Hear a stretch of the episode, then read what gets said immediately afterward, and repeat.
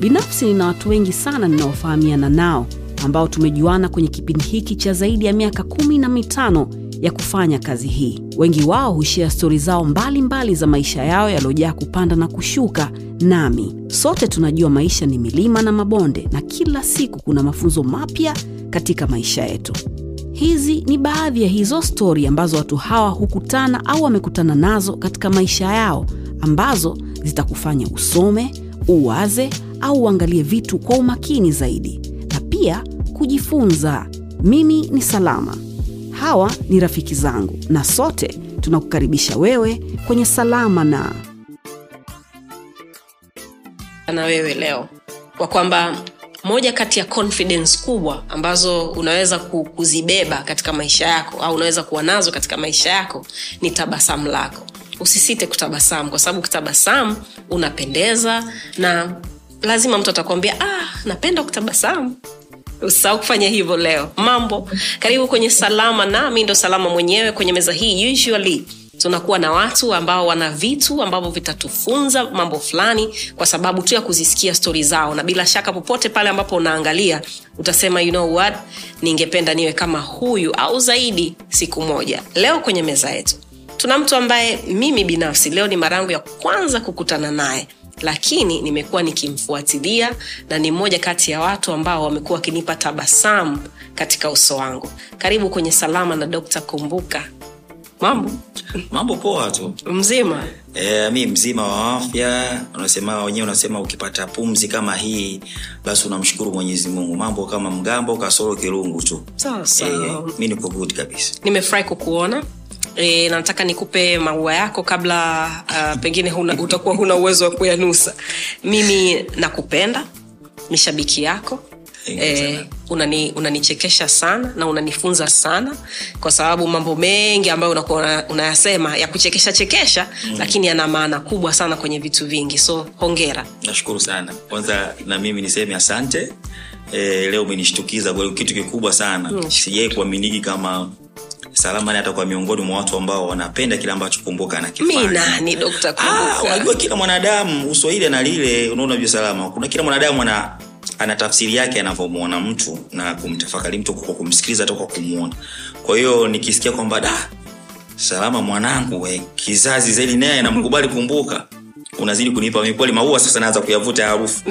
Nayaona haya kweli hayanuki umauti nanuka uhai. Amina amina. Mwenyezi mungu atazidi kukuweka. Amin Em, lini uligundua kwamba una kipaji cha kuwachekesha watu? Pale unapoongea.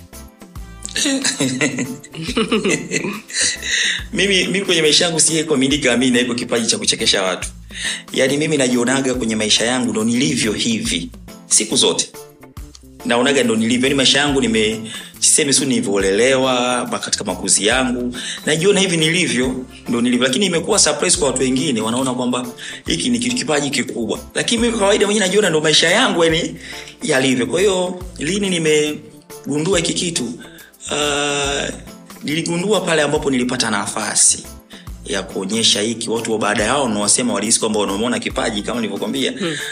nilikuwa siku moja katika harakati harakati zangu tuweza kupita huku na huku niko zangu sokoni nafanya biashara biashara zangu. Mi nimeuza kuku sana. Ma. mm, nimefanya sana biashara ya kuku toa singida kuleta dar es kwa kuku unamjua? Kuku namjua vizuri. Kwa hiyo niko sasa sokoni nikaona gari ya pa inapita inatangaza tangaza. Uh, katika miongoni mwa watu ambao walikuwa natangaza ah, alikuwa ni, ni, ni redio fulani lakini likiwa kiongozana na dida liko pale. So wakajaribu kuzungumza nani ana kipaji? Nani anaweza kufanya kitu fulani? Basi niona tu wanawake wanapanda pale kwenye stage wanazungumza kwenye gari wanazungumza. Kuna zawadi mnapewa makatoni ya soda mnapewa t-shirt cape nikaona ah mbona wanachokifanya tofauti ambacho huyu anakihitaji kama mtu ambaye anataka mtu apande mwenye uwezo huu? Mi nikasogea walipotoa upande wa wanaume sogea. Wanaume wengi walishindwa. Mi nikasogea. Nilivyosogea nikafanya. Tena nize- sio kufanya nikafanya mara, mara, mara zaidi ya yeye ambacho alikuwa nakihitaji ilikuwa kama kusutana hey, yani nilikuwaga napenda sana. Ya alikuwa anatafuta kwamba ilikuwa na segment yao inaitwa mtaa kwa mtaa. Mta so yes. sasa kanataka mtu ambaye ataenda pale atatoa makavu live. Naona vizuri. Katika wanawake walienda walituongelea sana wanaume. Lakini mi kipindi hiko na maumivu yangu unaona nishatendwa huko. Nishaekewa nguo e, mfuko wangu wa lambo kwenye kamba kuanikia nguo naning'inia kama mtoto anapima uzito kliniki sasa nilivyoona wanawake mbona watuongelea sana sisi? Unaona wanatushambulia sana wanaume kuna kitu gani? Wakati mii na madhaifu nayajua baadhi ya wanawake wanayo na hususani ukiangalia hata kwenye jamii haya vitu vipo. Nikapanda. Mimi nilieleza kile nilichonacho. Mimi kilichonisibu kilichonisibu lakini kilionekana kitu kikubwa kilienda kuzaa uh, kilienda kumtachi kila mtu kilienda kumgusa kila mtu ambaye aliyekuwepo pale. Hata ambao zile clip zilienda kushwa kwenye redio hmm. watu wakajiuza ni nani. Kwa hiyo nilikuwa naweza kusema ndo safari yangu kugundulika kwamba nina hiki ambacho watu wanakiona. Uh, kama kitu cha kuchekesha kama kitu ambacho wanaenjoy watu wasema kumbuka na chamba sana hivi. Kwa hiyo hiyo ndio safari ya kwanza ambayo kugundulika. Okay. Lakini kabla kabla hujakutana na dida sasa I'm sure kuna watu ambao ulikuwa ukikaa nao ukipiga nao story lazima walikuwa wanacheka. Mm. nani shabiki yako wa kwanza? Nani ambaye alikuwa anakwambia aisee yani wewe unanifurahishaga una sana aise mamangu. Mamangu mimi unajua mi nime- kwenye jamii ya waswahili kabisa yani. Ukizungumzia waswahili sio hawa ambao waswahili wa dananda mswahili kabisa yule kabisa yani. M- ni mzaramu e, ya. Yaani hiyo milo kabila langu nitalipa nitalipa maisha yote. kwa hiyo nimelelewa na wale waswahili kabisa kwao unakuta kwamba ya, yale vile vitu nilikuwa naviona tangu nyumbani. Unaona vizuri? Mm. kwao kuna vitu vingi mimi nime, nime yani mtu kila kusema kwamba huyu daba ah, nikimwambia mtu mimi mzalamu anakataa. Lakini nimeviona nyumbani. Mamangu mimi ndo mtu wa kwanza kuniambia. Mamangu mimi ndo alinitabiliaga aliniambia utaenda kuwa star. Na hii kauli zote maisha yangu inaishi. Mama yangu ndo mtu wa kwanza kujua kaniambia unajua mwanangu wewe ukikaa hivi jinsi kwa sababu ilikuwa nyumbani kwetu movement haiishi. Watakuja hawa watakuja lakini washangai mimi kwenda kwao. Yeah. nyumba yetu imekuwa kila siku kupokea watu kama vile emergency pale. Unaona vizuri. Kwa hiyo unakuta kila siku kama mapokezi wako pale marafiki wengine mpaka kulala unalala pale. Kwa sababu tu story. Mimi watu si- hata mara mwisho lini kukasirika kwa muda wote hata kunifanyia baya mimi mtu kucheka mtu kufurahi. Mi muda muda muda mtu ambaye nachukua alipokea kitu kwa haraka afu nalifresh kwa haraka. Kwa hiyo ulikuta kwa mama yangu unajua watu wanavyokufuatafuata hivi hapa nyumbani utakuja kwa maarufu wewe. Utakuja kwa maarufu wewe. Na kweli imekuwa hiyo. Mama yupo? Mama ameshafariki. Maskini mungu amrehemu. ameshafariki muda sana. Tangu niko darasa la saba. E, kwa alifariki mama. Kwa hiyo hajawahi kuona mafanikio yako kitu ambacho kwenye maisha yangu kinaniuma mpaka kesho. Kinaniuma kwa sababu katika vitu ambavyo nilipitia salama nilitamani mama leo angalau asipate hata kwa ukubwa. Hata kwa huu udogo nilionao aweze kufaidika naye matunda ya mwanae. Nikiamini kwamba alikuwa yeye zaidi ya mama alikuwa zaidi ya baba ni mbaye mtu alikuwa ameshika nafasi zote kwenye maisha yangu. Kwa hiyo inaniuma lakini ndo hivyo kazi ya mungu haina Makosa. makosa kikubwa zaidi tumwombee dua. Naam mungu atampunguzia adhabu ya- adhabu ya kabri amina. E, nini kilitokea kwake? Uh, mama alisumbuliwa sana. Mama alisumbuliwa mno. Uh, nakumbuka mimi kitu ambacho salama nimepitia kwenye maisha yangu kuhusiana na maradhi ya mama. Mama alikuwa nilikuwa mama zangu walikuwa wanne. Nazungumza mamangu bendo alikuwa mzuanda, kwa hiyo ndo mtoto wa mwisho. Kwa hiyo mama naye ndo alikuwa wa mwisho kufariki. Kwa hiyo mama zangu mi niliwazika mwaka mmoja wote kitu ambacho kilinikuta mimi. Mama zangu wote wanne niliwazika ndani ya mwaka mmoja. Yani ambao walikuwa wameolewa na baba yako? Au mama, yani kwenye, ukoo wa mama. Eh, mama zangu wakubwa wote kwa sababu mama ndo alikuwa mzwanda. Kwao mama zangu wakubwa walikuwa watatu. Hmm. mama kwenye familia ya kuzaliwa walikuwa ndo wanne wanawake wanne mwanaume mmoja. Kwa hiyo katika familia ya watu watano ambao mwanaume mmoja wanawake wote walifariki mwaka mmoja.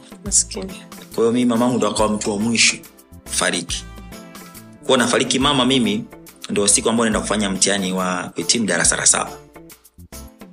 Amka asubuhi aliugua sana mama takribani miaka mitatu mizima. Na mwishoni mauti unamfika alikuwa na matatizo ya macho hawezi kuona. Kwao likuwa mimi mamangu kubatika kuzaa mtoto wa kike. Kwa hiyo nilikuwa naendo kila kitu cha kwangu cha mamangu asubuhi nitaamka kabla sijaenda shule japo mdogo lakini nitamwandaa mama. Uh, ifikia hatua ya mwisho mama sasa hawezi kufanya chochote. Kwao inabidi mimi pia niweze kumwandaa mama nimwogeshe mama nimalize nimweke mimi ndo nibebe begi la shule niende shuleni. Nikitoka shuleni saa nne break ile watu wanakwenda kula mi nirudi nyumbani. So mamangu alikuwa nalazimu kwamba nisipomweka kwenye kiti nitamkuta pale masaa manane au inabidi nimlaze. Nitamkuta hapo. Hivyo hivyo mpaka nitapokuja mimi mwenyewe ndo niweze. Kwa unakuta hata mama zangu wakubwa nao kuaga na kubata bahati. Uliza mtoto moja moja moja na hata kama mwanamke alikuwa mmoja tu naye alipata bahati akaolewaga. Kwa ikabidi sasa angalie familia yake zaidi. Na alikuwa sawapa alikuwa mkoani shinyanga kwa hiyo ikalazimu mimi. So mama ana mtoto wa kike ilibidi nifanye majukumu yote mimi kama ndo mtoto. Ulikuwa peke yako kwana kabisa. Nilikuwa na kakaangu lakini kakaangu alikuwa sio mtu wa kutulia nyumbani. Yeye alikuwa tumempa nafasi ya kwenda kutafuta riski mi nasoma ili ije tusaidie na mama pale nyumbani kwenye mahitaji mengine hasa ukiwa mtu amna mgonjwa. Kwao tukisema wote mama abaki yeye na kiangulia kidogo ndo mwenye kidogo mwenye afadhali ya kwenda kutafuta riski. Kwao ilikuwa na lazimu yaende akatafute riski mi nibaki na mama. Kwao kama naondoka kulikuwa na majirani. Nikuwa ni waombe majirani utamwangalia mama. Mi ndo naenda shule. Na nikirudi hivyo kwao nimekuwa ile ujirani umekuwa kama undugu sasa kwa sababu watu walikuwa wanajua hali halisi inaendelea pale ni nini na mama alikuwa anategemea kuuguzwa na dada zake na dada zake wakuugua useme kama umeuguzwa walikufa tu ghafla. Kwa mama ndo alikuwa mgonjwa katika listi ya watoto wanne wa kike. Kwao unakuta dada zake wote waitangulia wazima akabaki mgonjwa. Kwao hata wale ambao walikuwa wanamwangalia mama ulivyoondoka inabidi sasa sina mtu tena wa kusema kwamba utamchukua mwangalie mama. Inabidi nimwangalie mi mwenyewe kwa nafasi hiyo nimpe kakangu nafasi ya kutafuta hela ili atuletee pale kwenye mahitaji muhimu mimi nimwangalie mama kwenye nafasi nyingine kwao ndo alikuwa maisha yangu hayo. Mpaka mama ananitoka siku ambayo namaliza elimu ya msingi. Pole sana. E, na uhakika saizi atakuwa anajivunia wewe na pengine yeye ndo ambaye anakufagilia njia mpaka mambo yako yamenyoka kwa kiasi hicho. Ninaamini hivyo kwa sababu watu wanasema siku zote ukipata radhi ya mama nzuri. Nafikia wakati salama nilikuwa siwezi hata kumwogesha mama hivi kwa kumwangalia. Lakini alikuwa na kauli yake moja usijali uh, niogeshe mwanangu usiponistiri wewe aibu yangu isije ikaonekana kwa watu wengine. Lakini mungu mwenyewe anajua kunijalia kizazi cha watoto wa kike lakini amenijalia kizazi, kizazi chako wewe sasa bora aibu yangu fichwa na mtoto wangu kuliko aibu yangu ikienda kufanyiwa na mtu mwingine. Sijua tena kusimulia vitu vingapi kwa watu ambao walituzunguka kwa kwa lazima siku ya siku nabii salama nifumbue tu macho nizoee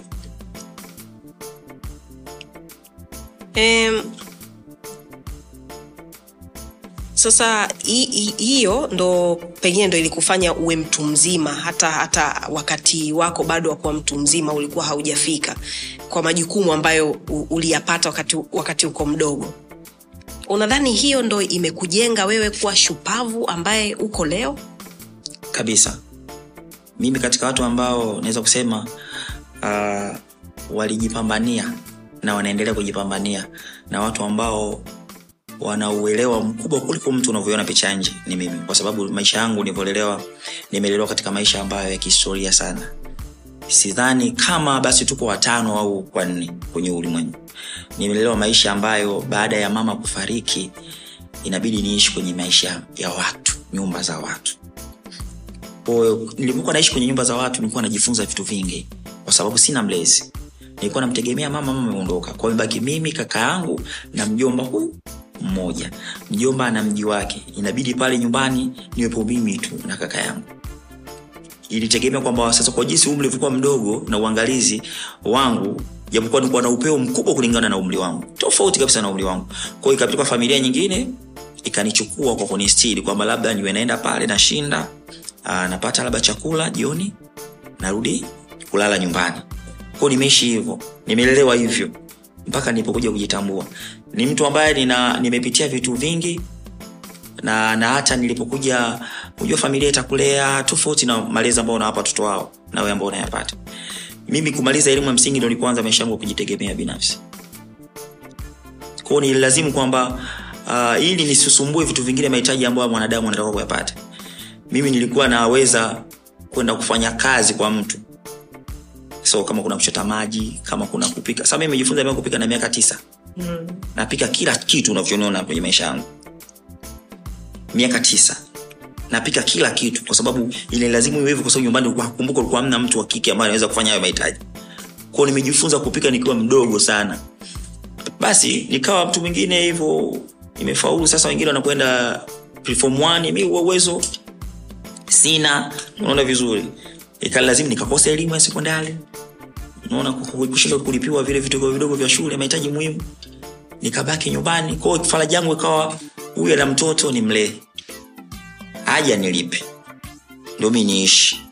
Kwao ikanilazimu niende hivyo mpaka uh, sasa na umri wa miaka kumi na sita kwenda kumi na saba ndipo baba alipokuja sasa. Uh, baba kuja kunitafuta kwa sababu najua baba na mama walitengana kipindi mimi niko mdogo. Nilipokuja kunitafuta na baba alienda kutafuta maisha alivyokuja lakini tayari imeshakuwa tayari sana najitambua. Uh, nishaanza kujua kwamba mimi nimebaki mwenyewe lamani kama nipo nipo na kaka yangu tu nipambane maisha yangu. Kweli alivyokuja sikuweza kupokea ile ma, malezi kama watu wengine ambao wanaelewa na baba zao. Niliheshimu kwa sababu nafasi kwamba nilikuwa na hamu nime kumwona baba. Alivyokuja akanieleza kweli watu wakaja nilimuuliza maswali ulikuwa wapi muda wote? Shida ilikuwa nini? Akanieleza kama mzazi sawa nikaona heri na baraka amekuja labda huenda kutakuwa na taswira nyingine itaonekana sasa kwenye maisha yangu. Basi kaja. Lakini nikamwambia ndo hivyo nimekosa elimu wenzangu wameshamaliza naona vizuri na baba mimi nimefaulu lakini nimeshindwa ku- kuendelea na elimu ya sekondari. Akaniambia kweli? Nikaambia "Eh, kweli. Ni kitu ambacho kiko sawa kabisa. Basi tukaendelea maisha mengine mi maisha mengine nikajingisha kwenye biashara vyangu vidogo vidogo nafanya ndo nilipoanza kufikia mpaka kufikia huko kwenye kuuza Maskini. Mm. um, swali nawauliza watu wengi ambao wanakaa kwenye kwenye hiko kiti ambacho umekaa Mm. kuhusu maswala ya wazazi wetu e, umenikumbusha mwanzo ulivyosema kwamba ulivyokutana na dida mara ya kwanza kwenye stage Mm. walikuwa wanapanda wanaume zaidi kwa ajili ya ku wanawake zaidi wa, sorry wanawake zaidi kwa ajili ya kuwasema wanaume mm. Na wewe ulivyopanda watu walikushangilia sana kwa sababu ulizungumza yale ya moyoni ambayo wanaume wanayapitia. Mm. na mara nyingi wanaume huwa hawa- hawa- hawasemi sana. Ehe. kwa wazazi wetu sasa e, wengi wetu sisi including mimi Mm. tumelelewa na mama zetu au ndugu wa mama zetu. Mimi sijawahi kumwona babangu ya?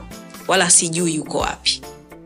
Wewe ulimwona baba yako ukiwa na miaka kumi na sita kuna stori nyingine kwamba wanawake huwa ma, mahusiano yao yanapoisha na wanaume na wakipata watoto huwa wanawapunguza wale wanaume. Kwa sababu yeye na yule mwanaume hawaelewani analichukua lile pia kwa mtoto kwamba e, hatuko na baba yako. Ingawa wakati mwingine mtoto baba anakuwa anataka mtoto wake. Mm. mapenzi kwa mtoto wake lakini mama kwa sababu anaona mimi na wewe ameshaisha na pengine huko na mtu mwingine basi we endelea na huyo mtu mwingine mimi niachie huyu mtoto wangu. Unadhani inawezekana ilikuwa ni kesi kwenye maisha yako kwamba pengine mama yako alisema you know what? We endelea bwana mimi nitalea watoto wangu. Kama hatuko pamoja basi hatuko pamoja wanataka mtoto wa nini? Kwa upande wangu mimi naweza kusema mamangu mi alikuwa kipekee. Mamangu alikuwa kipekee. Ndio naweza kusema uh, mama baba mimi napata akili salama sijawahi kuona tabasamu la baba. Sawa? Mpaka napata akili yangu nauliza baba yupo wapi? E, naambia sana kumuoji uh, mama nimuulize kwamba labda kulikuwa na changamoto kama hizo unazisema? Akasema hapana. Kwa sababu nakumbuka uh, baba yako sisi tulikutana na wanafunzi wote. Unaona vizuri? Na kama tulikutana na wanafunzi wote mimi nilipopata ujauzito wako nabidi nisitishe masomo. Na nikamwacha yeye aendelee na nini? Na masomo. Lakini furaha yangu ilikuwa kwamba yeye aendelee aende. Then baadaye aje ajue kwamba kuna mtoto yupo. Kuliko wote tukisema kwamba tuishie njiani. Kwao mi nafasi kwamba hapana nikatae nisimtaje kwamba huyu ndo aliosababisha mi nipate ujauzito. Ili achukuliwe hatua. Kwa sababu nami akichukua hatua yeye mi nitabaki niko chini. Na wewe pia unakuja pia utakosa yale mapenzi ya baba. Kwao nisimtaje ili aendelee kumaliza ili najua kwamba akitoka kumaliza atakuja kutafuta wewe. Akishakuwa sasa iko sawa ili ajue kwa maisha kwamba mtoto wetu anakwenda vipi. Kwao ndo kitu lakini ilivyokuwa itokee hivyo ilivyotokea. Haikutegemea kabisa tuke baba alimaliza akafanya maisha yake akaendelea safari zake. Alikuwa anajua kwamba mtoto alikuwepo huko. Kwa sasa na utofauti huo mi naaminigi hakunaga mzazi anayependa kulea mtoto mwenyewe kama kuna baba ambaye anapenda kutoa huduma baba ambaye anajali familia yake hakuna mtu mzazi ambaye anaweza ku- japokuwa hivi vinatokea visa vya mapenzi. Hivyo ni visa vya mapenzi lakini unafikia jukumu la kusema mtoto alelewe lazima mama ubaki ujue kwamba huyu ni mwanaume ambaye mwenye, mwenye mtoto. Kama kuna tofauti tuziweke pembeni tofauti zetu si nachoangalia ni uangalie kwa maisha huyu mtoto anakwenda vipi. Kwa upande wangu kwa hivyo. Okay. eh. eh, jitambulishe kwa watu ambao hawakufahamu. Uh, mi kwa jina naitwa swaleh jumanne nasoro hilo ndo jina langu ambalo liko hata kwenye passport kwenye cheti cha kuzaliwa. Uh, lakini kwa jina maarufu sana dokta kumbuka.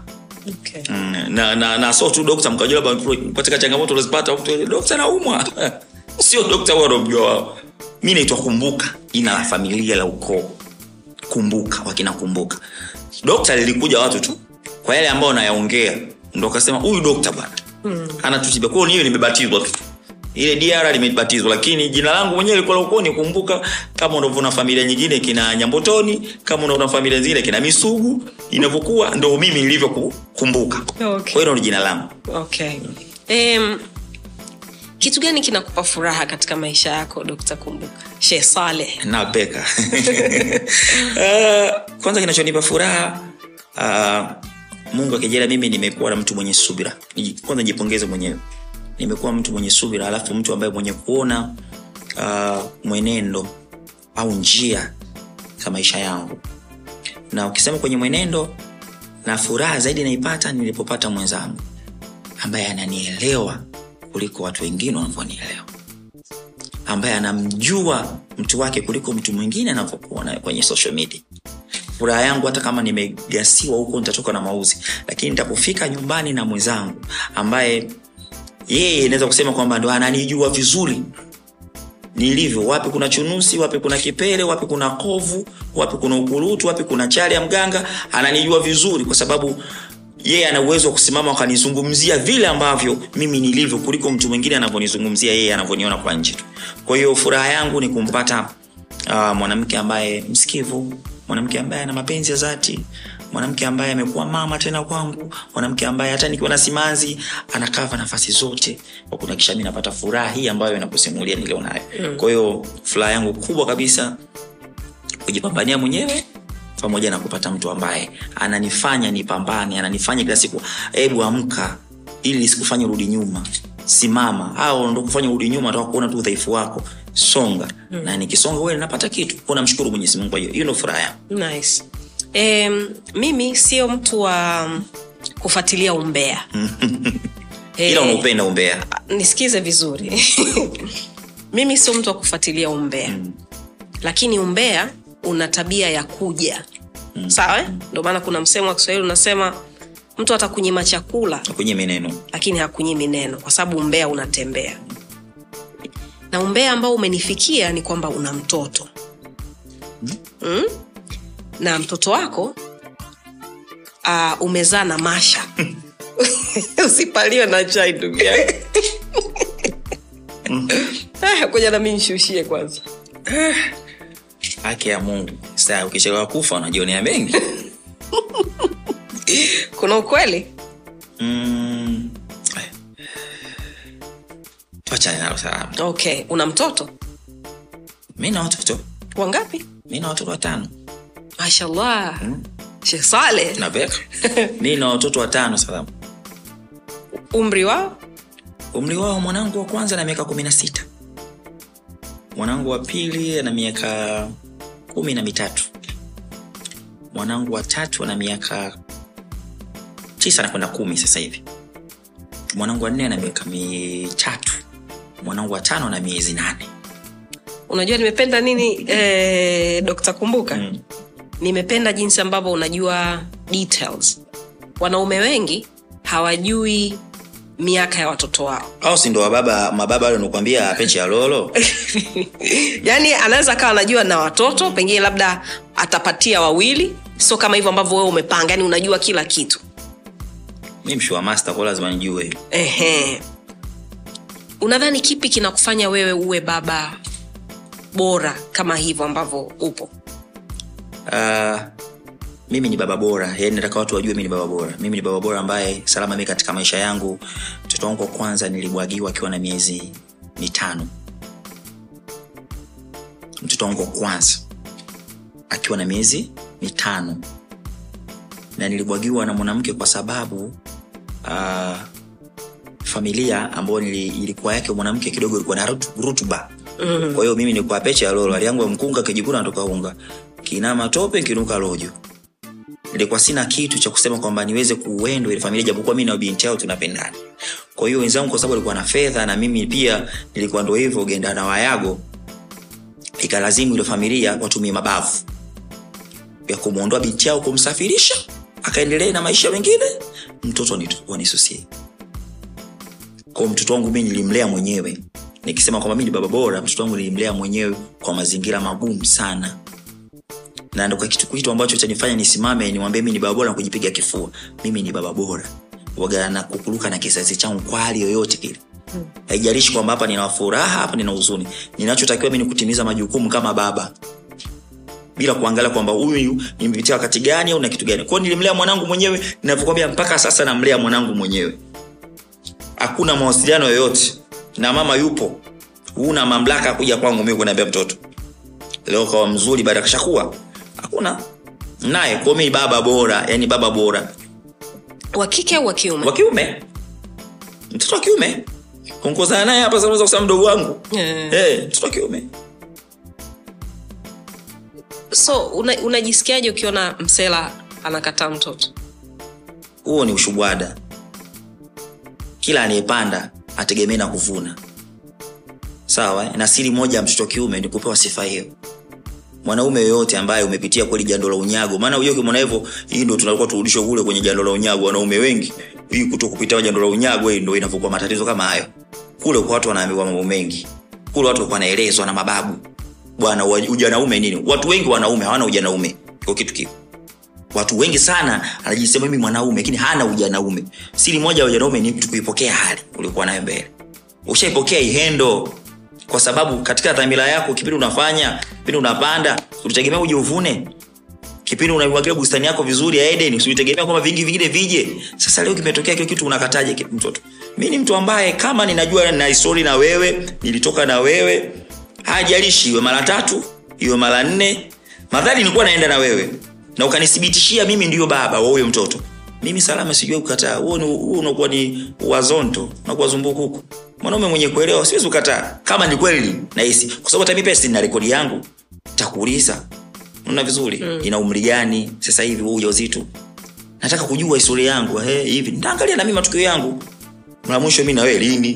Mm. ilikuwa katika mazingira yapi? Nikijirizisha napokea. Lakini madhari nilikuwa na wewe. Sio ni sababu mwanaume kukata mtoto. Unakata mtoto wa nini unama unaji- unajikashfu wewe una uwezo kufanya hilo jambo. Mishosho mtaji mtoto wangu nabeba. Safi. Sasa kuna kuna ishu tena ya kimjini. Mm. kwamba kwa jinsi ambavyo unaongea mm. unaonekana kama mm. hamsini rasi. Na hii wanasema nyi chapati ya maji. Eh. salama ile kwa wewe. Weledi unakwenda hivi unakwenda hivi unakwenda huku. Chapati ya maji. Eh. Chapati ya maji haina shukulani kipitia yayo kitia blue band kipitia nini kiti ya sukari haina shukrani. Iko vile vile tushapewa ya maji. So ukizisikia kama hivyo huwa unajisikiaje sale? Uh, kwanza mi nachekaga sana. Laiti nikuwa tamani watu wengi wanjue mi kama ni mafia. Nachekaga sana. Yani nilikuwa natamani siku moja watu wajue kama mi ni mafia. Yani mafia. Wanijua undani wangu. Kwa sababu wanaona tu picha ya nje. Ndio kinachowachanganya hivyo. Wangenijua undani wangu. Au wapatokee mtu ange ambaye ananijua mimi. Awasimulie salama mi kiwembe makali yangu yako sehemu zote. Left and right. Kule kuna makali. Sema wao labda labda mimi uh, wamechukulia uwa- wa, uwasilishaji wangu wa kitu naongea. Na katika sikuambii salama. Mpaka leo hivi kuna watu wanaamini hivyo. Yaani sikufichi. Miongoni zamani sana nilikuwa hata instagram nikanalia ndani nalia nasema hivi huyu anachukuliaje huyu? Alafu sasa mimi mwanangu mkubwa kama mwanangu mkubwa anapitia zile comment unajua vizuri eh? alafu mtoto wangu anakuja anakwambia baba anakuletea kuzile comment baba hivi huyu anakuonaje huyu? Unamwangalia mtoto wako unajikaza unajikaza unatoka hapo unaingia ndani unasema mwanangu sitaki aone ile picha ambayo ya sasa hivi mimi nilionayo. Lakini unaingia ndani unasema "Mm, kwa nini? Eh? hivi vitu vinaishi kesho hata mjukuu wangu atakuja atavikuta. Heshimu sana teknolojia hii jamani. Lakini leo hii kitu ambacho kinanipa nguvu nilikuwa nasema kwa nini mimi? Mbona sio salama? Mbona sio abdala mbona sio uthumani kwa nini mimi? Kuna kitu mungu amekiweka kwangu mimi na ndio maana haya yanakuja kwangu. Kuna kitu ambacho mimi ninacho tofauti na watu wengine ndio maana hiki kinakuja kwangu. Kwao kama wao wameweza kuacha kivo mimi siwezi kila kusimama na kuchukua kufanya pa kwamba jamani eh, siko hivyo. Jamani eh, mimi jamani minara yote fulu jamani eh, kwangu mie mnushuka Mm-mm. waache wazungumze. Kitakachokuja kuzungumza kwangu mimi ni yale ambayo mimi nayadilia yakae kwenye reli. Sawa. Na this time nakwambia ukitembelea leo leo nimekuambia leo salama. Ukitembelea peji yangu huwezi kusana na comment kama hiyo. Kitu ambacho kinanifurahisha hao hao wanajizungumzisha. Hao hao wengine wanajikomentisha pale pale. Kuna wanaokubali na wanaokataa lakini mii sikuwahi kuja kuambia mtu yes. Ndio mara kwanza nakumbuka nilikuwa nikiingia na nilikuwa nakufusha pale udio sukari. Kapshen yangu kama wasifu wa marehemu. Lakini nikajiona nitagombana na watu wa instagram wangapi? Wengine kumbe natamani wewe mjibu ile comment yako ikipata anasema eh afadhali nimekushokonoa leo mpaka umenijibu. Kuni kunaona wanacheza na hisia zangu. Lakini this time ukutani na hiyo comment kwenye page yangu. This time wamenijua kwa sababu nilisimama nilililia pale ambapo napataka mimi. Pasina kujali wanaongea nini. Pasina kujali watu wananichukulia vipi. Na pia kitu ambacho kingine walikuwa wanazungumza kwa sababu walikuwa hawajui maisha yangu. Okay. historia yangu salamu hawajui kama mi ni baba wa watoto watano. Mshua master ambaye napambana kila mwanadamu unapojitafuta kwenye njia zako lazima ukae weke target. Target yangu mi ilikuja nasema niwe tofauti ona sasa. Baada ya mimi kuja vile wanaume kibao wakaja kwenye instagram nao kama mimi. Haya nao vipi nao? Mchicha wax eh? au mchicha uliotia nyuma ya sinki kwao nikuja ukijiona kwamba ah, leo hii kumbuka huyu alikuwa anasema vibaya. Ana ma- ma- ma- mamodo wake nyuma mamodo zake nyimbo kibao wanamwangalia. Mwingine anakwambia bro nataka niwe kama wewe. Niwe kama mimi kivipi? Nakati ushajua mimi chapati ya maji. Unataka kuoje? Wewe chapati kusukuma. Unaona hivi vitu ambavyo kwangu mimi havijawahi vilinisumbua mwanzoni. Siwezi kusema kitu ambacho alafu kitu ambacho kinaniuma uh, mwanamke wangu nilikuwa nikiishi naye. Alikuwa nakutana hivyo vitu. Lakini kitu ambacho alikuwa ananiheshimu namshukuru mungu hakuwahi kunaonyesha udhaifu kwamba anakutana na hivyo hivyo vitu. Japo mimi nilikuwa najua anakutana hizo comment. Mm. lakini yeye kauli yake anakwambia mimi ndo nakujua wewe. Sure, kwa hiyo sure. shosho babangu jini mamako shetani. Kwa hiyo nilikuwa nakujua wewe. Kwa mtu wa nje akizungumza namuona tu anazungumza bla bla labda atakufurahisha baraza la meno yake aonekane ana pengo kwa mwamu kasema nini? Labda ana jino bovu labda atakangolewe kwa hiyo mimi nilikuwa naona vitu vingine havinchoshi. Kwa hiyo ndo furaha ambayo nilikuwa nikiipata salama nasema kama niliye ndani ananijua vizuri na ananipa moyo wa kupambana. We wa nje ndani nakuona kishkwambi tu? We nini? Mi nakuona nini tu? Nakuona bendera ya kumi tu nyumba kumi unapepea tu. Sina shaka. Kwa hivyo mwanzoni vilikuwa vinani na nilifikia hatua mpaka nikamblock mke wangu instagram asitumie. Yani ndio maana wewe tukujua kwa leo mkiwakumbuka anatumia nani instagram. Nilimwambia no usiende social media. Itakuumiza. Kuna watu watatumia udhaifu wangu kukuchapa nao niache mimi mwenyewe kurumbembe niliozoea hayo mambo nitaenda nayo sawa. Na kweli system naona amani ya kutosha? Leo kila mtu anaku, anakurespect unaitwa sehemu unatambulishwa mi natambulishwaga mwanaume wa mfano. So nilivipigania hivi vitu. Leo system sione tu kwamba mtu una drive sione leo mtu unaishi maisha yako vizuri watoto wanasoma shule nzuri. Nilivipigania huu huu mdomo salama ukuwa kitu kingine. Nilipigania na niliwambia sitoki hapa semeni chapati ya kusukuma kachori ya birthday. Semeni huyo pizza semeni huyo ni mimi sijali. Madhari nachotaka nimetaka kutafuta engo yangu. Engo yangu imepatikana. Mimi wakipekee ukimtafuta kumbuka mwingine umpati na mwanaume ajaribu navyofanya mimi. Kama kwa wajaikuwa vikao. Lazima vikao kesho asubuhi ndugu yangu. Wajomba wote tunatoka bariadi unakuja salamu anaikuwa vikao lakini mimi mwenzake mashallah. Waliosema wamesema lakini maisha yangu nafanya nini yanaenda. Mimi amani ya moyo wangu ipo kwa mungu wangu. Sote tunafanya nitakudanganya salama na mtazamaji lakini siwezi kumdanganya allah. Mwenyezi mungu anaona bwana jicho lake lina mpaka.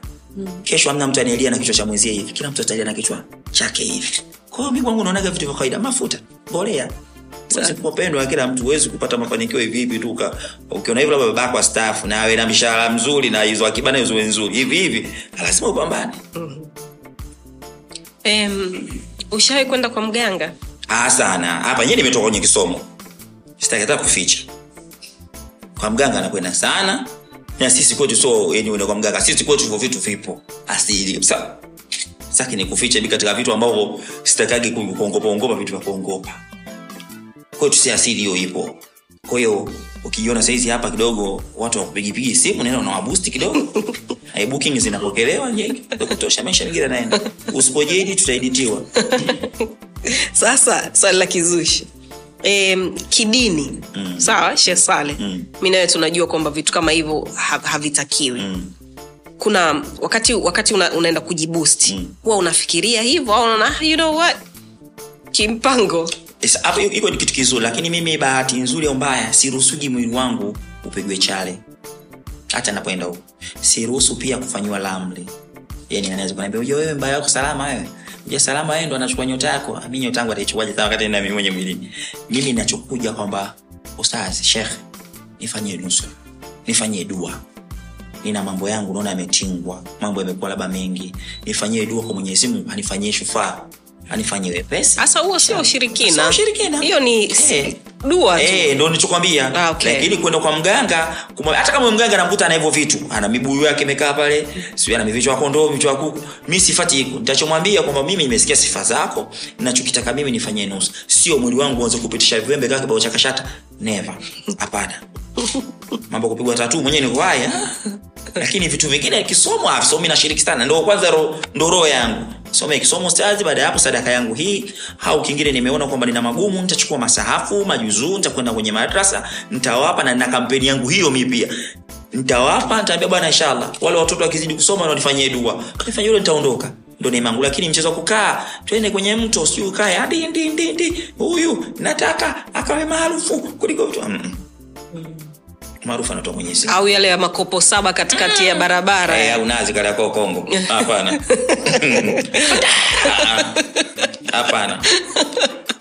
una unamchukuliaje sasa uki, ukijua kwamba mtu yuko kama hivyo unamjaji ama ni eh, kaamua hivyo Mimi mimi ninachoamini sina mamlaka ya kuhukumu kwenye maisha yangu sana. Mimi ninachoamini naonaga kila kitu hukumu ya mwisho inatoka Mwenyezi Mungu mwenyewe. Kama madhari anakijua anachokifanya si kizuri, basi kwa nini anafanya? Nitakupokea ulivyo. Alafu mi kikubwa zaidi tunataka tu usawa wa maisha ya mwanadamu, kuheshimiana, kushirikiana katika kila harakati za mwanadamu, mengine hayo kuache nayo wewe mwenyewe mm. eh, kila, sababu kila mwanadamu kimchokonoa ana yake ana udhaifu wake sasa mimi sina mamlaka hayo kipindi wewe unazungumza namwambia yule kumbuka kuna hivi vinne mm. vinakutazama wewe kwa hiyo wewe pia una mimi sitakagi kumjaji mtu ah, ah, kila mtu anachagua lifestyle ya kuishi huwezi kumjua mtu ametokea wapi. Kikubwa zaidi heshimu anachokifanya. Na heshimu kile ambacho anakupa na kama nafasi kwenye maisha yako. Kama mnashirikiana kwenye kazi kama mnashirikiana katika kwenda kuagua hivyo lakini mtaheshimu. Mm. vile vile sina muda wa kujaji okay. Um, ni huwa unaongea sana unatoa ushauri unatangaza biashara um, siku hizi social media inalipa au sio mm. tunapewa pesa kwa ajili ya kufanya matangazo Kabisa. na kusukuma biashara za watu na hata za kwetu mm. kwako wewe social media imekusaidia kiasi gani ah, ise yani mi kikweli ikiondoka insta yangu saizi hapa naweza kafunga tatu rubai kwangu kwa sababu katika vyanzo vya kipato changu salama ni social media kikweli kabisa niseme. Yaani kumbuka huyu mtamu lakini kumbuka huyu mtamu mwingine akisema kumbuka ni nani? Lazima ingie hapa ni social media. Akinisachi pale akiniona ndo najua ah, kumbe ni huyu kaka naongeongea huyu eh." unakuwa kitu rahisi. Kikweli mimi mafanikio yangu japo sio kwa ukubwa lakini siwezi kujifananisha nilipotoka na nilipo sasa kwa sababu sahizi this naweza kuafodi ku, kufanya chochote cha mwanadamu kama ambacho unakitamani kama choice yako kufanya. Kama wewe unaweza ku, kusimama watoto wako kuwapigania kuwapalipia shule ada nzuri. Uh, mimi mimi imenisaidia. Na ninaona mbaya kama mtu anayetumia social media vibaya. Kuja leo kuposti utupu kuja kuposti vitu vya ovyo. Kikweli mimi imenisaidia kwa sababu uh, mimi ni mtu pekee naweza nikakaa nisiende kazini. Nikaishi kupitia instagram. Yani hivyo. Kila neno langu ni content. Yani kila neno langu ni fedha kwa hiyo nitavukaa nikisema jamani leo nataka kutengeneza bigani milioni kwa masaa haya mawili. Naweza sana. Nitaruhusu tu jamani leo nimesema natoa ofa matangazo kumi. Kila tangazo laki. Mkavu kasigalagala tangazo linakuja sana. Yangu yanaisha. Kuna muda mwingine unabidi fursa zingine uzipambanie uzifuate huko zilipo sio kwa kufuatwe. Wako wengi baba. Kipindi hiyo unasubiri kufuata mwenzio kashakwenda rushoto, hatari umepigwa vitu sura tizuba usoni unazubaa tu utapewa madili. Kwa fursa zingine lazima uzifate hey. dunia hii. Kwa hiyo unakaa pale naambia bana leo tangazo laki. Hey. mimi nasema. Mm-hmm. hey, na si posti la mganga. Ah, ah, lete biashara yako unafanya. Mambo ya sijui huyu mzuri yuko sumbawanga. Ah, sifanyi biashara hiyo. Lakini lete lako. Ambao unaona ili kwamba halina madhara kwenye jamii. Mm. tafanya Okay. Eh, naliweka pale dakika mbili. Mama tumemalizana kumalizana. Haya mwamala wangu umesoma huko. Tete niko ndani mimi nabadilisha remote tu channel namna hii. Yangu yananiendea. Okay. kwa hiyo kama mtu ambaye anashindwa kutumia social media na una platform hiyo wewe ni wewe ni za mwamwa. Sio siri wewe ni za mwamwa kabisa. Mimi imenibadilisha imenibadilisha mno mno mno mno mno. Okay. sasa kuna kuna huu uswahili mm. ambao mimi na wewe tumezaliwa nao mm. pengine wewe mwenzangu zaidi kwa sababu wewe ni mzaramu mm. mimi ni mzanzibari lakini mm. nimekuwa buguruni magomeni mm. e, yani hivyo hatukuwa, hatukuwa kwenye mazingira ya umma na kisu tumekuwa kwenye mazingira ya sinia linakuja tunakaa chini tunakula wote. Mm. lakini jinsi ambavyo tunakuwa maisha yanabadilika. Tunakutana na watu wa kaliba mbalimbali ambao tunabidi tuende tukakaa nao kwenye meza mm. tu, tujieke vizuri unajua za vile. Unapo unapokuwa katika hiyo reli sasa mm. ni vitu, vi, ni vitu vipi ambavyo vilikuwa ni vigumu kwako wewe kuvi, kuvi, kuvi, kuvivaa kwa sababu tu ya hatua ambayo umepiga katika maisha sijawahi kuogopaga yani kuto kushindwa kupata uhuru mi nachotaka kukifanya salamu. Mi si feki mm-hmm. sawa eh? mi si feki hata mungu akuruzuku vipi? Kumbuka kwanza nyuma yako. Ndo ujue kesho yako na leo yako. Mimi hata ninapoenda sehemu mimi ndo mtu pekee nilikula na waziri nikaambia mambo ya eh, mm. siwezi kwanza kula keki naona vizuri ah, nitakula ndugu yangu bana unaweza kushangaa unatafuna hapa kumbe kamera zinakuchukua vizuri alafu imeganda hapa nitakwambia usijali Kita bila Fatuma tena maana hatuma. Hatuma. Kumbe unalamba sukari. Kwa hiyo mimi bwana nanawa salama. Nanawa. Ah, sasa imeruhusiwa. Huu mkono wangu nimepewa unafanya shughuli nyingi. Nanawa mkono wangu nauamini na kula. Wewe unabaki anozisi anozea. Wewe tu.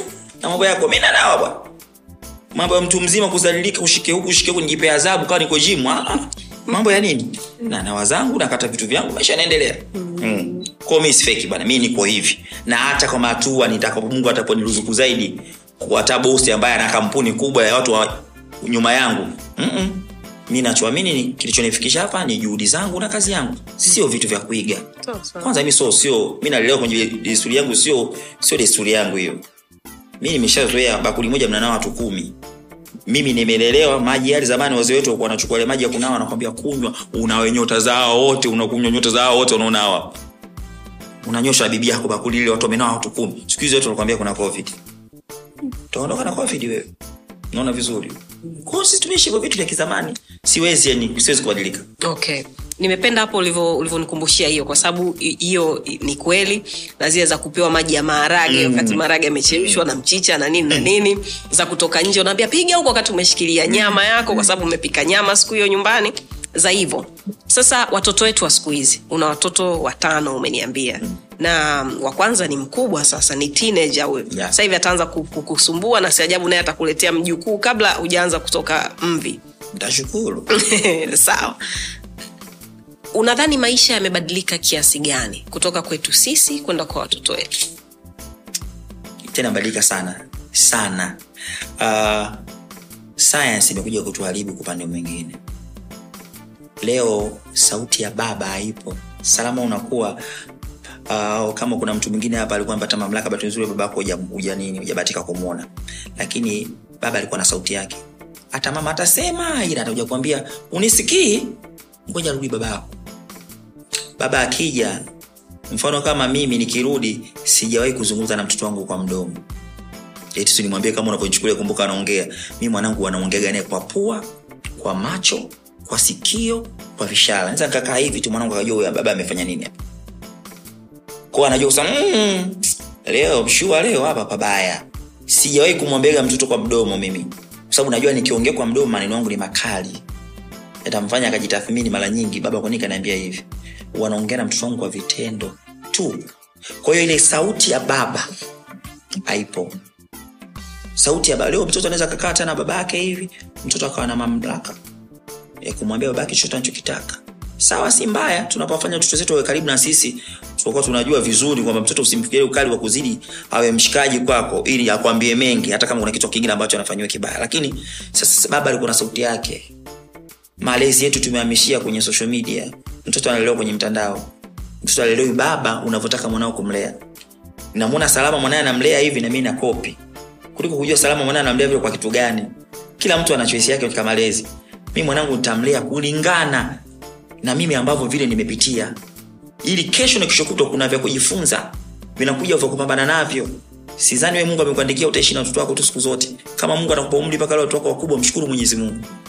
Na bado wewe uko hai. Lakini kuna kile kitu cha umauti na kukuta wagafa kifo kina taarifa uliandikiwa barua. Kwao cha muhimu ni kuweza kuweka misingi bora kwa mtoto wako. Kuweza kuhakikisha kwamba mwanao hata leo kesho ya upo anasimama na ajisimamia mwenyewe. Kujua kwamba baba nilelewa kwenye misingi ili kuepuka hivi vizazi ambavyo sasa tunakutana navyo. Ili kuepuka hii fedhea ambazo hivi tunakutana navyo ndo nafikia hatua leo mzazi anasema mtoto wangu kanishinda. Nafikia hatua leo tunakutana na vizazi papanyarodi vizazi ya hivi mtoto mdogo e, anakwambia baba na mimi hivi sitamani kusoma natamani na mimi kuolewa. Kuna vitu kuna sababu ilifanya tufike hapo. Turudishe ile mamlaka sauti ya mamlaka. Hadhi. Hadhi. Isimame pale pale salama. Baba una hadhi yako mama una hadhi yako. Tuwapende watoto wetu. Tunachoferi tunampenda mtoto anajua kwamba mama kwangu mimi ageuzi baba kwangu mimi ageuzi mtoto wenyewe anajisifia kwamba "Ah, mimi ndo kipenzi cha baba. Mimi baba ndo kipenzi chake. Sasa unamtengeneza nini mtoto? Unamtengeneza kitu gani mtoto? Mpende kwa sababu jukumu lako kumpenda mtoto na kumwendo vitu vyote lakini sio vya kumwonyesha kwamba mimi mtoto we, my daughter my son we. Mimi kwangu muda sina mimi bado dota vile vile mimi bado sana vile vile nitulie kwanza wewe utakulelewa na mzee mwenzangu tupeane raha maisha endelee unataka biashara saizi hivi. Kwao tukirudisha kwenye ile hadhi nadhani tutaepuka huku na tutatoka huku tulipo. Unadhani teknolojia ni adui yetu? Sio adui. Ila tunavyotaka kutumia vitu kwa pupa. Sio adui kwa sababu imekuja kufungua vitu vingi. Kama hivyo unakaa unabadilisha chanel huku mi unalipwa sijui vitu vingine kuvitumia kwenye simu yangu lakini mwanangu anatumia unaona jinsi alivyokwenda shule? Unaona jinsi vitu alivyokutana navyo shule? Unaona elimu alikuwa amepitia yeye sasa hivi? Na elimu alikuwa nipitia mimi ndio viwili tofauti. Mi nasoma alikuwa na chumba cha kompyuta lumwe. Hmm? chumba ilikuwa cha mwalimu tu anakusanya madaftari uende upeleke asahihishe meza pale mwitoe majili mchukue madaftari yenu mrudi. Na chumba cha, cha, kompyuta? Lakini sasa hivi kuna siku sasa watoto shule wanatengewa bwana leo ni computer day leo. Mtu anaenda kujifunza kompyuta mtoto wako simu yako nakaa anaichezea vizuri tena kwambia baba mbona hiki kitu ufanyi hey, mtu mzima bakia "Ah, mi sipendage kumbe ujui baba zilo mm, upo upo tulisoma kipindi cha nyoka nyingi. Nyoka wa kijani wale wengi. Embe nyingi. Kwao ndo hivyo. Kwao hajatuharibia ila sema tunakurupuka sasa. Yani tunakwenda sasa. Tunataka tu, tu, tu, tuende na watu sawa ambao wao wenzetu hivyo vitu vishakuwa kwao siku nyingi. Hmm. si twende mdogo mdogo mdogo mdogo. Tutafika. Sasa hapo um, shesale ndo penye shida. Kwa sababu inaonekana hatujui mstari umechorwa wapi. Eh, ni kama tunavyokashifiana mm. au tunavyotoa mambo yetu ya ndani ku, kuyaweka hadharani. Mm. kama ambavyo tunatiana Aibu. eh, ni kwa sababu hatujui au tumeumbwa tofauti okay? Wewe ya kwako unapenda yawe ya kwako na mtu wako. Mm. lakini kuna mwingine anapenda ya kwake yawe ya dunia nzima. Kuna sehemu niikuta mtu ameandika anasema zamani tulikuwa tunakasirika. Unakumbuka zamani tulikuwa tuna diary. Mm. eh, unajiandikia vitu vyako mwenyewe. Sida- sijui kama umekuwa hivyo lakini wa, wa, wa, wa, watu wengi idadi nyingi ya watu wamekuwa hivyo kwamba ana kidayari chake mm. anaandika vitu vyake sijui nini mpenzi wake kama ana barua na nini anaificha kama leo amekasirika anaandika anaficha mtu akija kusoma anakasirika sana kwamba kwa nini mtu kasoma mm. umendhalilisha ama sijapenda mm. lakini siku hizi ya kwetu tunayaweka hadharani ili watu waya, waya, waya, waya, waya, wachangie mm. tunataka kuchangia pengine haudhani kwamba huo mstari ndo ambao hatuujui uko wapi ndo, ndo, ndo sababu ambayo inafanya pengine tuone kwamba hii mitandao ya kijamii sio mizuri kwa watoto wetu au hata kwetu sisi. Urka tu. Salama hiyo ni urka ya mtu.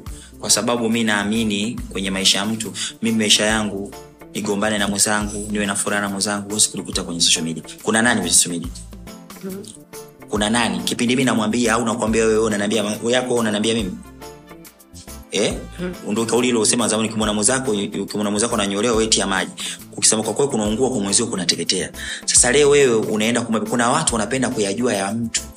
Yake anamshinda mimi ili kwa nini mimi nikupe nafasi ya wewe kunijua mimi? Yani kuna watu wengine yani wanajuliwa kwa sababu leo kaamka hii leo jumaa jumaa ile au jumamosi leo hii hana furaha kwa sababu anamjua ni mtu kujiongelesha pasina kuulizwa. Mimi sina hivyo vitu. Na, na, na ukiangalia mda mwingine ndio maana unakuja kuona mitandao haina haina maana. Mm-hmm. kwa sababu tunawaruhusu watu mtu mwingine ana lake tu anakuja na, ana, analitoa tu. Sasa ngoja kuuliza swali mmelala? Mko ndani na mpenzi wako. Mmelala kitandani kuna mtu anajisnap anaweka instagram eti amelala mjifunika shuka na mkisi mtu. Nani atakuona busu lako wewe la mwisho wa mwezi? Eh? Nani atakuona busu lako la mshahara? Nani? Faida kwa nani kama wewe una upendo na mtu kwani usifanye? Kwa sababu furaha yako. Kwani furaha yako yamisie kwenye social media? Ukikakaa mtandaoni kila mtu ajue kwamba wewe ndo una sana. Wewe unapendwa sana. Eh? Siku mbili hawa afu ndo wanaliaga kama umefiwa na mama zao. Siku mbili anapomkuta tena mbona atuletee hichi na mrejesho? Jamani mimi nimekitasi nimepigwa vitasa. Mbona aletwi mule ndani. Lakini kwa sababu hawa wamejiweka mazingira kwamba ya kujionyesha. Kuna mda mwingine ufahari hauna maana. Na ndo tunapokuja kuona kwamba hii mitandao pia sio mizuri hurka ya mtu. Mtu anapokuwa na hurka yake sasa ikija kujumlishwa ndio ile samaki mmoja akioza wote wameoza. Mm. lakini hurka tu ya mtu. Mi naamini mtandao wako ukiutumia vizuri kwa vitu vingine sawa si mbaya kuweka mahusiano yako kuweka vitu vyako wazi kwenye mitandao ya kijamii lakini ya kujenga. Mm. ya kujenga. So leo mimi kumwonyesha mwanaume mwenzangu kwamba jamani mwanamke sio mtu wa kuingia tu jikoni siku zote. Kuna siku naye wanawake zetu wanapenda furaha. Ukae mwanaume unatoa kitu pale angalau hata kama nyanya zako utawezekana migamba lakini atilisi mwanamke anaenjoy mwanamke siku zote ameumbwa anaenjoy kuona kila kitu kwa mwanaume ni surprise kwake. Kwa hiyo leo unapotengeneza vile vitu ah, anahisi da mwanaume wangu. Kuna vitu vya kujenga lakini unafanya kile lakini unamwambia mwanaume mwingine. Kuna mwanamke mwingine anachukua na mshabi wake unamwona mzio anafanya hivi. Kwa sio ujinga. Unaona vizuri. Naye pia anasema ah, kumbe najionaga mimi kumbe nitajiona bushoke kumbe la kawaida tu ni moja ya mapenzi tu. Mm. kwao inasaidia kwa muda mwingi unavyowasilisha jinsi jambo lako. Lakini sio vitu vingine. Sio vitu vingine yani ambao havina maana. Okay. kuna vitu vingine vya kwenye maisha vinakuja kama hatua salama mungu ndako kumshukuru na unyenyekevu. Mfano leo na umepata labda kibanda pata nyumba yako nzuri. Sio jambo la kukaa jamani hapana. Mshukuru mungu mwambie mungu ni hatua nimepiga kubwa. Acha mungu akuendelee kutendea miujiza mingi mizuri ukiwa na unyenyekevu ndani yako lakini so kipindi iko wewe unaposti ndizi mzuzu na samaki kuna mtu maharage yake ana kitunguu tu. Ndio unaposhaanza unaenda kuzoa maadui ambao hata wengine haujai kuwatendea mabaya. Kumbe wewe unavyoishi kuna wengine wanatamani kuishi kama wewe lakini hawana huo uwezo. Unahisi wewe kama unawaringishia. Kumbe wewe unaonesha kile ambacho kiko moyoni mwao. kwa kuna watu wakati mwingine hata maadui pia wanapingika. Unawapunguza kwa kufanya tu maisha mengine yaendelee. Hmm. mwache mtu akuone. Lakini uh, dokta kumbuka hauhisi kwamba labda ni uonevu kama mimi ni kama leo nimekula pilau mm. la kuku mm. na nimefurahi Mm. pengine nina kila haki ya kuonyesha kwamba leo nimekula pilau la kuku mm. tam na nimependa sasa yeye jinsi ambavyo anaichukulia tena iwe shida yangu jamani e, mbona siku unavo- unavo- unavokula amoxicillin utuoneshe hmm? kita kuangalia hivyo vitu vyote salama unachofanya aposti kitu ambacho kiko usitaka maisha yako yote tuyajue. Posti mpaka unapolala. Kuna watu wanalala vitanda vyao vina uvungu. Viko kama muundo wa box. Sawa? Kuna watu dressing table kwenye dirisha. Ndio vimejaa vipodozi vimejaa vikolokolo vyote. Lakini hodari akikaa social media kuposti vitu ataposti ile saizi hoteli kubwa kakaa kala anafanya hivi. Mbona tuposti maisha yako mengine? Si toka tuone hadi hadi choo chako kikoje. Wewe kuposti? Si unataka furaha yako? Tuonyeshe kweli maisha yako uhalisia unatumia nguvu kubwa sana kumwaminisha mtu unaishi hivi kumbe maisha yako sio hivi. Ili weje unajitengenezea nini kwako? Ndio inakulazimu. Kuna watu wengine wanaishi kwenye social media huko anatumia nguvu kubwa kumwonyesha mwanadamu kwamba anaishi hivi. Siku ya siku unaikuta unatumika matumizi mabaya. Utaikuta flame zote unapangisha kwa sababu. Unataka kuonyesha mtu ufanye hivi kumbe wewe hali huko nayo hivyo. Kwani usiishi maisha yako mwenyewe tu ambao unaamini wewe na moyo wako? Kama umepika pilau lako wewe si una furaha yako na moyo wako? Umekula? Aliyekupa wewe ndo kuna mtu pia alimnyima hivyo hivyo kuwa mnyenyekevu bwana. Ukiwa mnyenyekevu inapunguza vitu vingine. Mi siaminigi kwenye hilo. Mi naaminigi tukutane final. Yaani final yako ndo kila kitu. Sio kwenye kusema kwamba eti mimi leo nione kumbuka kwa sababu kumbuka nimekuwa maarufu eti naishi hivi. Mm-mm. sina. Tukutane final. Final yako ndo itaongea. Kipindi wasifu wako unasoma marehemu ameacha watoto watano mke marehemu. Ule ndo faino yako wakutoa kupiga makofi pale bwana. Mtu anapewa sifa kwa kufanya vitu vya maana. Bwana usimwone vile yule. Watoto wake wanasoma vizuri. Anapambana watoto wake waguswe yule. Watoto wake wazaliliki yule. Familia yake izaliliki yule. Atapambana kwa hali yote ili familia yake endeza mtu anasifiwa kwa hayo. Usifiwi kwa kuniosha vipi laula yako lojaa vitunguu vingi. Ili weje? Okay. Nani anakuchekesha? Kwenye mitandao? Hapana. Maisha tu ya kawaida. Mi mpenzi wa watoto watoto wangu wananichekeshaga sana. Uh, unaweza ukaja tu ukakuta wanacheka wanacheza mziki uh, baba tuko tukuonyesha staili ya buga, unaona vizuri. Oh. na enjoy. Buga nyingine inapochezwa na wao tofauti lakini mimi enjoy kwa sababu naamini hivyo. Lakini kitu cha mtu pengine pia ananichekesha uh, napenda kwenye mitandao pia. Kuna watu pia wananichekesha sana kikaa anachekesha sana sana sana. Wapo namona mi nazoa mi nawapenda wale sana. Mm. e, wananichekesha kikweli. Katika wapo watu ambao mi comedy wananichekesha sana sana sana sana. Wale mi wananichekesha. Okay. e, e, una act? Yeah. hiyo ilikujaje? Unaona mdomo? Si, uh, director anataka mtu sini nasema uh, dali maneno. Natafutia mtu mwenye maneno.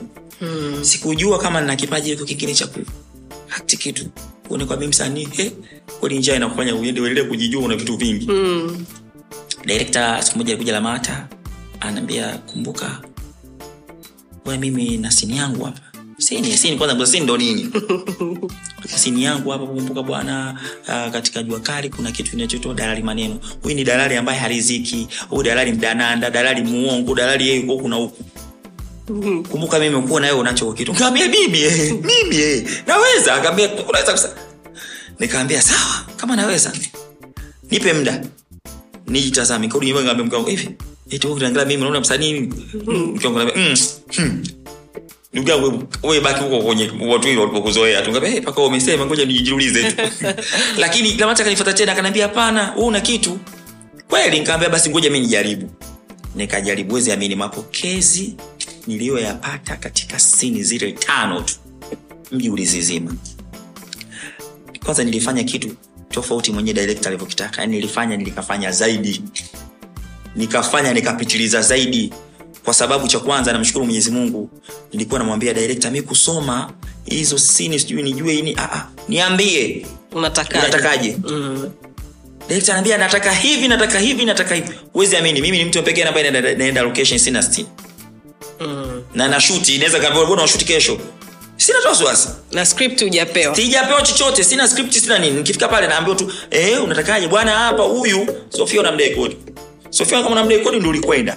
Ulivyokwenda ukafanya hivi mi baba naingia. Na sinaga kurudia mara mbili. Nikikubutulia nimebutua kwa eli naondoka. Kwa hiyo kitu ambacho kimegundulika sasa hivi kama ah, kumbuka kwa najiona "Eh, kumbe naweza kitu. Na hata sio wacha iko tu watu wanavyonizoea kwenye kuzungumza hata ukinileta kwenye serious naweza pia kufanya kitu cha serious kweli? E, ina- inaonekana. Na mm, e, vitu kama hivyo sio kila mtu anacho unajua eh? Ni- tuendelee keki endelee na keki iendelee ndo mida yake. Mm. umeshawahi kuwa chawa? Eh, chawa bwana kama mke wa pili kasokula chawa bwana uh, watu wanavyotafsiri tofauti na mi nilivyoipokea mi naweza kusema sijai kwa chawa sema nilikuwa miongoni mwa kusupport kitu ambacho nakipenda. Mm, japokuwa watu ukiona unamsupport mtu wanakwambia chawa. Machawa wanajulikana ukiwaona tu wanajikubali mpaka wenyewe kwa mimi nini? Chawa. Mimi sikubali kwa, kwa chawa. Mimi ni timu support mziki mzuri. Mshote nilikuwa namshabikia harmonize. Nilikuwa msemaji wa harmonize. Aha. Mm-hmm. wakonde so wabaharesa mm, wa bahresa kwa hiyo ikawa watu wengi sasa kapata chawa kwa sababu nahisi kampuni fulani yao wana watu wa namna hiyo. Lakini mimi nilikuwa ni miongoni mwa watu nimeona mjazana upande mmoja. Wengi. Sasa tukitaka kusapoti vitu vya kwetu tutajaji upande mmoja? Hatujai kwa huyu kwa sababu tunamchukia huyu hapana. Bali tunachofanya mziki ufanye nini? Usonge. Mziki huwe na mashabiki wa aina zote tofauti tofauti. Kwa hiyo mi nikawa msemaji wa konde gang uh, Walikupa kabisa. mm. yeah, kwa hiyo uchawa kawa si upande wangu mizikuona kuna uchawa kwa ilikuwa inakukera mtu anakuambia wee course, sababu machawa anajulikana ni watu ukiitwa chawa ni mtu ambaye umeshindwa kufikiri nguvu ya kutafuta. Mi na kazi. Nafanya kazi zangu. Kwa nini niitwe chawa?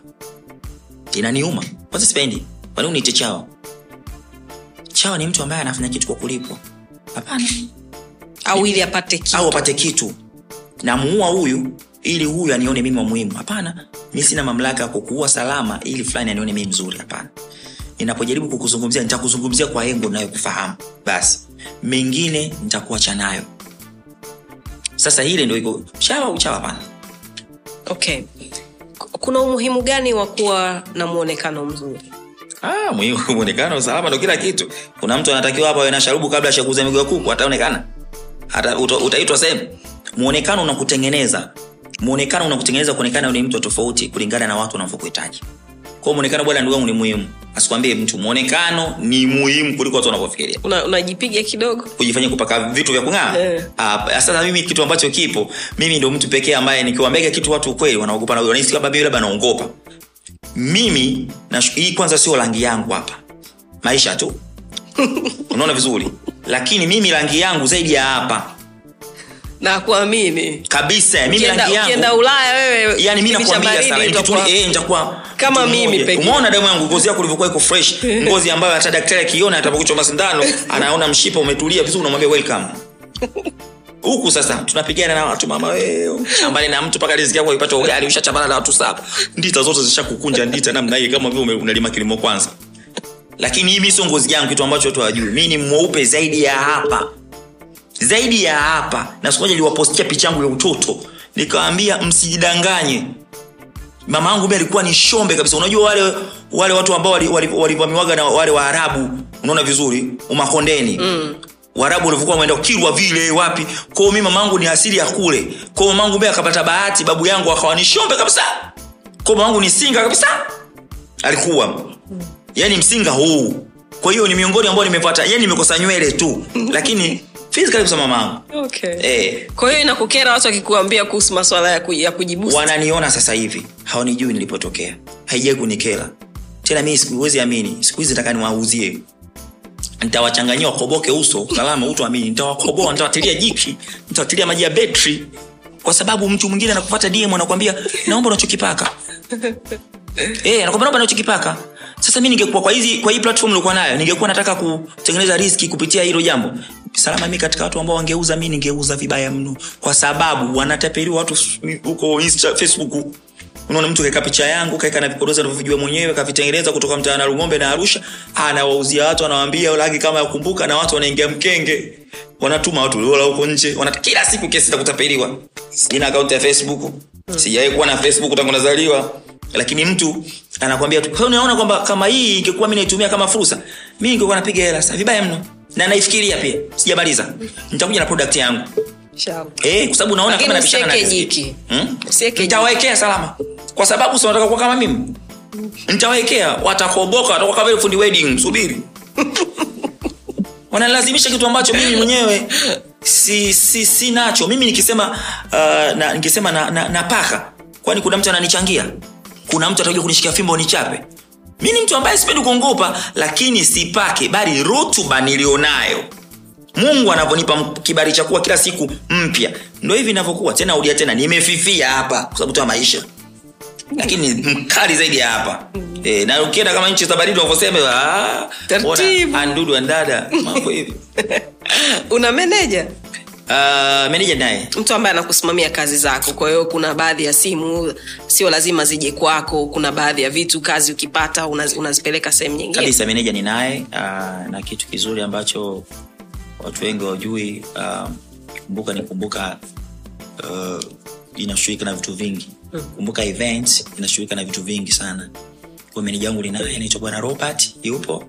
Meneja mi ni mdogo wangu Ah, nice. yeah, yeah. meneja ni mdogo wangu kabisa ambaye ananifuata mimi Huyo ndo meneja wangu yupo tunapambana Nice. E, Shesale aka Dr. Kumbuka, asante sana kwa kuja kukaa na sisi na kutupa tabasamu. E, naomba uendelee kufanya hivyo kwa sababu kum- kumchekesha mtu na kumpa furaha ni thawabu hizo, Amina. au sio? eh? Amina. So endelea kufanya ambacho unakifanya, endelea kuamini kile ambacho unakiamini na inshallah Mwenyezi Mungu atazidi kukufungulia. Allahumma amin. Au sio? Eh? Asante sana, enjoy keki yako. nimefurahi bwana nawe pia nikupe ongera sana asante sana kwa mwaliko huu Nashukuru. kuja hapa kuonyesha tabasamu lakini pia ongera kwa show kali Asante. ongera kwa ubunifu ambao uh, okay, salama ni mtu ambaye hatabiliki upo kama mpunga wa ifakara unaona vizuri eh? Maswala kuwa kama mpunga wa ifakara ni maswala ya siku nyingine kabisa. Ila mimi ni kushukuru wewe zaidi ni mshukuru dokta kumbuka kwa kuja hapa na kuzungumza na sisi na kutupa tabasamu na maswali pengine ambayo ametuachia kuhusu jinsi ambavyo tunajibeba. Sisi kama watanzania na sisi kama binadamu na matumizi yetu zaidi kwenye social media nafikiri hilo litakufanya uji, ujifunze vitu fulani. Kwa niaba ya kila mtu humundani napenda kukumbusha tunapatikana twitter instagram na facebook na vilevile vile ni podcast unaweza kutusikiliza kama unatumia android ama ios. Kivyo vyote kile inawezekana. Asante sana na take care